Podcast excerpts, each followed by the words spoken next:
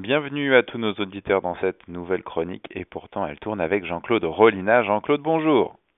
Bonjour mon cher Pierre. Alors quoi de neuf cette semaine, à part votre traditionnel coup de gueule, cher Jean-Claude? Bah écoutez, euh, des élections, euh, beaucoup d'élections, trois exactement. Et qui vont nous emmener où alors? Eh bien, en Allemagne, plus exactement dans le land de Saxe-Anhalt, au Mexique et au Pérou. Alors, voyage prometteur, mais à qui ou à quoi destinez-vous votre coup de gueule, Jean-Claude ? Eh bien, écoutez, d'abord, je voudrais stigmatiser Madame Kamala Harris, qui est la vice-présidente de Joe Biden, euh, qui a eu le culot au Guatemala d'inviter les Guatémaltèques à rester chez eux et à ne pas venir aux États-Unis, car, a-t-elle dit, les lois sur l'immigration vont se durcir. Citons-la. Ne venez pas, ne venez pas. Les États-Unis continueront à appliquer leurs lois et à sécuriser leurs frontières. Si vous venez à notre frontière, vous serez refoulés. Non mais écoutez quand même Pierre, on croit rêver, c'est du Trump tout, tout craché.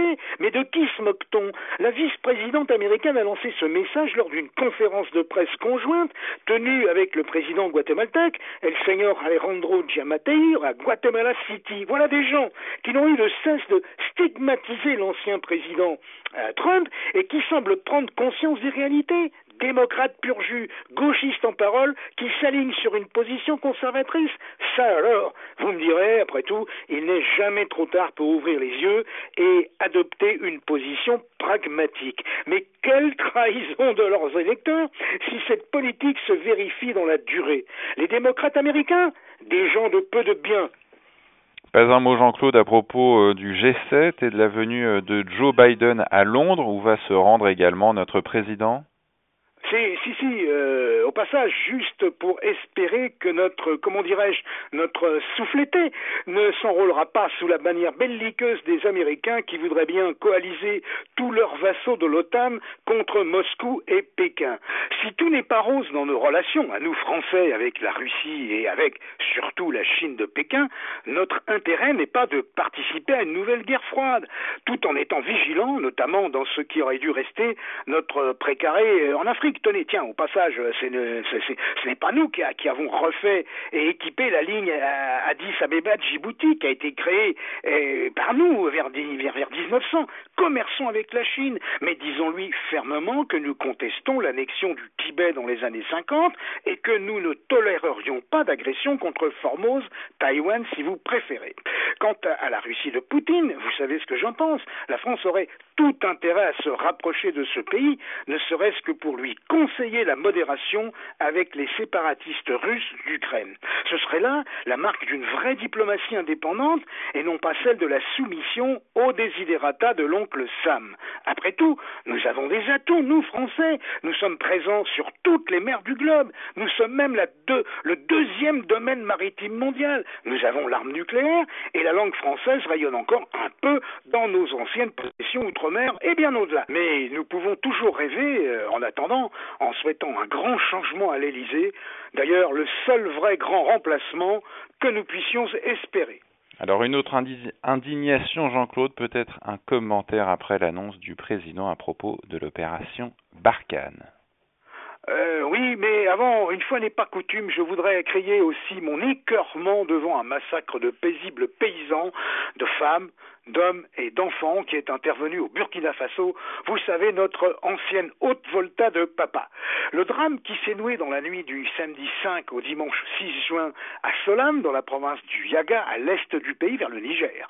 On a dénombré près de cent soixante victimes en deux attaques, sans compter les blessés. Le président burkinabé, Roch Marc Christian Kaboré, a dénoncé cette attaque barbare et ignoble. Il a déclaré, je le cite, « Nous devons rester unis et soudés contre ces forces obscurantiste. » Le chef de l'opposition euh, y est allé aussi de son couplet, comme Antonio Guterres, secrétaire général de l'ONU, qui s'est déclaré indigné par cet assassinat de masse.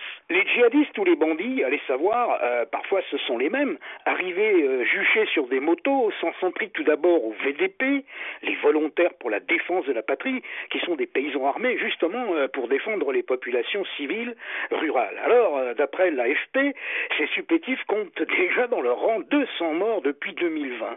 Ce pays de transition entre le Sahel et les lointaines rives de la Côte d'Ivoire au sud, qui a vingt et un millions d'âmes, grand comme la moitié de la France, n'est pas bien riche.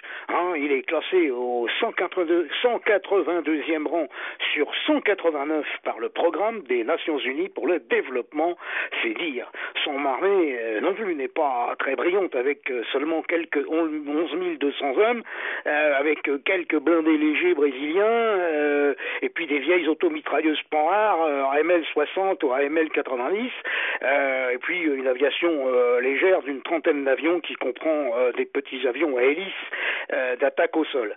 Euh, tout cela n'est pas très impressionnant, et les tueurs liés à Al-Qaïda et au groupe État islamique, les nébuleuses islamistes qui infestent le Grand Sahel, de la Mauritanie au Tchad, hein, c'est pas pour leur faire peur. Alors, notre ministre des Affaires étrangères, Jean-Yves Le Drian, est allé d'ailleurs à Abidjan, en Côte d'Ivoire, et il doit aussi se rendre à Ouagadougou, la capitale, en plein pays Mossi, pour apporter, bien sûr, la solidarité de la France. Mais justement, je pense que nous avons une mission, en plus des commandos déjà prépositionnés dans ce pays. Il nous faudrait former une véritable armée burkinabé, et pas seulement elle, à même de traquer et de détruire les nids de rebelles islamistes et autres bandits de grand chemin.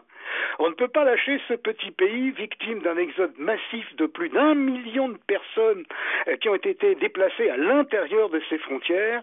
Il fait partie de notre ex-précaré africain. Il y va aussi de la résolution des flux migratoires. Si la France veut jouer un rôle mondial, au lieu de s'effacer petit à petit et de se noyer dans le magma européen, elle doit retrouver une politique africaine digne de ce nom, ne serait-ce que pour maintenir la présence de la langue française, une politique qui passe par un renvoi systématique des clandestins africains chez eux et simultanément par une assistance à ces mêmes pays, en même temps, comme dirait l'autre giflé. Je suis consterné devant ces faits inqualifiables qui frappent des populations pacifiques, mais je crains que ce ne soit pas fini. Et précisément, Jean-Claude, qu'en est-il de l'engagement de la France au Sahel ? Ah ben vous venez de voir les dernières décisions annoncées par le président. Alors euh, oui, quant au redéploiement de l'opération Barkhane, il est trop tôt pour en apprécier les conséquences. Ce que l'on peut dire, c'est qu'avec cinq mille cent hommes sur une étendue colossale, à peu près, hein, on l'a déjà dit, de Brest à Moscou, après huit ans de présence et une demi-centaine de morts, la France, seule, ne pouvait pas stopper les rebelles islamistes de l'émirat islamique du Grand Sahel, ni les troupiers du G S I M Al-Qaïda. Quant aux Touaregs, qui veulent l'indépendance de leur Azawad dans le nord du Mali, c'est aux nouvelles autorités de Bamako qui ont pris le pouvoir après un putsch et qui semblent vouloir négocier. Euh, ce que ne veut pas parallèlement la France. Euh, Euh, là-dessus, le professeur Lugan s'est fort bien exprimé sur les erreurs coloniales et post-coloniales à propos du découpage des frontières. Peut-être que les participants du sommet des grandes puissances occidentales qui se tient actuellement en Cornouailles aborderont la question. Pour l'instant, on attend la mise en route d'une force européenne intitulée Takoba, qui est composée de Suédois, d'Estoniens et bientôt, en principe, d'Italiens et de Danois. La Hongrie, la Grèce et la Serbie s'étant déclarée forte intéressée. En tout cas, nous sommes dans l'inconnu, tant du côté de la mise en route de cette troupe internationale que d'une force multinationale spécifiquement africaine issue du G cinq Sahel qui pourrait prendre le relais de la France, cette dernière restant comme opérateur pour la logistique, la planification et l'appui aérien, il va sans dire. Et puis, il faut dire aussi euh, qu'on comptait beaucoup sur les Tchadiens qui ont une solide réputation guerrière. Mais voilà, avec la mort de leur président Idriss Déby, une période d'incertitude s'est ouverte. Alors, soyons clairs, sans la France ou un pays de même taille, la résistance africaine échouera, et là, ce serait très très grave, car les islamistes débouleraient vers les pays de la côte, comme Boko Haram a commencé à le faire au Nigeria. Alors Jean-Claude, sans transition, quid des élections en Allemagne, maintenant plus exactement dans le dans le dans le land, excusez-moi, de Saxe-Anhalt, dans l'ancienne R D A qui est traditionnellement favorable à l'A F D, l'Alternative für Deutschland. Oui, c'est vrai, on fait un, un grand vol aérien. Alors, il s'agissait d'élire le, le, le six juin dernier quatre-vingt-dix-sept députés de la huitième législature du Landtag de cette province, la, la diète, le, local par, le, le, le parlement local, si vous voulez. Alors, quels sont les résultats, Jean-Claude ? Eh bien, sans surprise, euh, une victoire de l'Union chrétienne-démocrate, la C D U, représentée ici par euh, Rainer Asseloff, ministre-président sortant de ce land, capitale Magdebourg. Avec trente-sept virgule douze pour cent des suffrages, ce parti progresse de sept points et gagne dix sièges supplémentaires. En revanche, numéro deux sur la ligne d'arrivée, eh bien, là, c'est l'A F D avec vingt virgule quatre-vingt-deux pour cent des voix, perd trois virgule cinq points et deux députés. Suivent la gauche de Die Linke, onze pour cent, elle aussi en perte de vitesse, les sociodémocrates du S P D avec seulement huit virgule quarante et un pour cent en baisse également. Seuls les Verts, les Die Grünen progressent d'un point, d'un petit point avec à peine six pour cent des voix et gagnent un siège. Voyez-vous, à l'est de l'Allemagne, les Verts ne font pas recette. La surprise n'est pas dans la victoire du camp démocrate chrétien attendu, mais dans sa spectaculaire progression au détriment de l'A F D. Ce parti paye sans aucun doute les Chicaya au plan national pour le leadership de, de, de son parti et l'écartèlement entre sa ligne dure et sa ligne modérée. Comme quoi, euh, le vieil adage se vérifie toujours. Une maison divisée contre elle-même est une maison perdue et c'est valable pour nous, la droite française.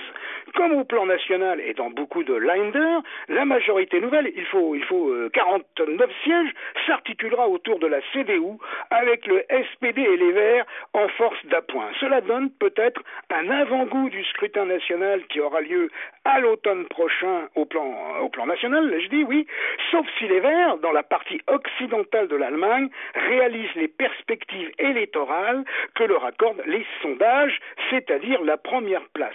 Mais la nouvelle majorité à Berlin s'articulera de toute façon, sans aucun doute, comme ici en Saxe. Et ça, objectivement, Pierre, ce n'est pas très bon pour nous autres Français. Allez, Jean-Claude, quittons l'Europe pour l'Amérique latine. Alors, dites-nous ce qui s'est passé au Mexique après les consultations de dimanche dernier. Oui, euh, il s'agissait notamment de renouveler une chambre des députés de cinq cents membres et quinze postes de gouverneurs, sans oublier des milliers et des milliers de fonctions municipales, maires et conseillers. Ce scrutin s'est déroulé dans une ambiance tragique. Pas moins de soixante-six candidats à des postes divers ont été assassinés, comme par exemple Abel Marietta, le chef du parti C I U. Les coupables ? Ah bah écoutez, les cartels de la drogue qui font la loi, qui corrompent ici ou là la police et les mairies. Il s'agissait aussi d'un test en faveur ou non du président Manuel López Obrador, dit AMLO, pour les crepins et son parti, le mouvement de régénération nationale, le Morena. Il faut dire qu'un peu comme en France avec le P S et et les républicains, les partis traditionnels, si vous voulez, le parti révolutionnaire institutionnel, le fameux P R I, amusant oxymore, et le parti d'action nationale, le P A N, les, les deux grands partis traditionnels mexicains, avaient été chassés du pouvoir qu'ils se disputaient depuis des lustres. Obrador, classé à gauche, avait été élu sur un programme social de lutte contre la violence et la corruption. On peut dire qu'il n'a pas fait d'étincelle. Mais apparemment, même si les résultats de sa partisane sont en très nette baisse, les électeurs ont continué à lui faire confiance majoritairement, tant à la Chambre que pour les postes de, de, de gouverneurs. En effet, le Morena pourra compter sur une majorité de députés sans obtenir toutefois avec ses alliés les Verts et le Parti des Travailleurs les deux tiers des sièges qui leur permettraient une réforme constitutionnelle, alors que l'opposition unie, hein, c'est incroyable. Elle va de l'extrême gauche du P R D en passant par la gauche du P R I et la droite du P A N, un petit peu comme si Mélenchon, Olivier Faure et Christian Jacob formaient une coalition pour déquiller Macron. En nette progression, on n'atteint pas toutefois la majorité parlementaire. À la présidentielle de deux mille dix-huit, Obrador avait obtenu cinquante-trois pour cent des voix et trois cent trente-trois sièges sur cinq cents. Il ne les retrouve pas et devra donc négocier avec l'opposition si il veut aboutir à une réforme constitutionnelle. Alors, paye-t-il sa mauvaise gestion de la crise du virus chinois avec cent trente-quatre mille décès à la fin décembre deux mille vingt, dont mille huit cents agents de santé? Le Mexique a atteint l'un des taux de mortalité les plus élevés au monde, sans considérer que ces chiffres sont peu fiables. Certains avancent même un taux de létalité trois fois supérieur aux chiffres officiels annoncés. Et pour un homme de gauche, on critique sa proximité avec d'anciens caciques du P R D. Berry, son installation dans un somptueux palais, celui des anciens vice-rois espagnols, son mépris face à la violence faite aux femmes et son étonnante affinité avec Donald Trump, pourtant classé à l'autre bord de l'échiquier. Peut-être leur dédain commun pour l'éventuel changement climatique accusé de tous les maux. Et puis la violence, malgré l'implication de plus en plus grande de l'armée, n'a pas été éradiquée. Donc, comme disent nos voisins d'outre-Manche, wait and see.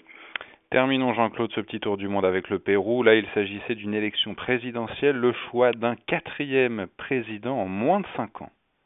Eh oui, ce pays est un gros consommateur de présidents. Non pas qu'il soit renversé, comme jadis, par les forces armées, mais là, c'est une succession de démissions qui ont nécessité cette présidentielle anticipée. Alors expliquez-nous, Jean-Claude, pourquoi cette cascade de présidents au pays du Temple du Soleil ?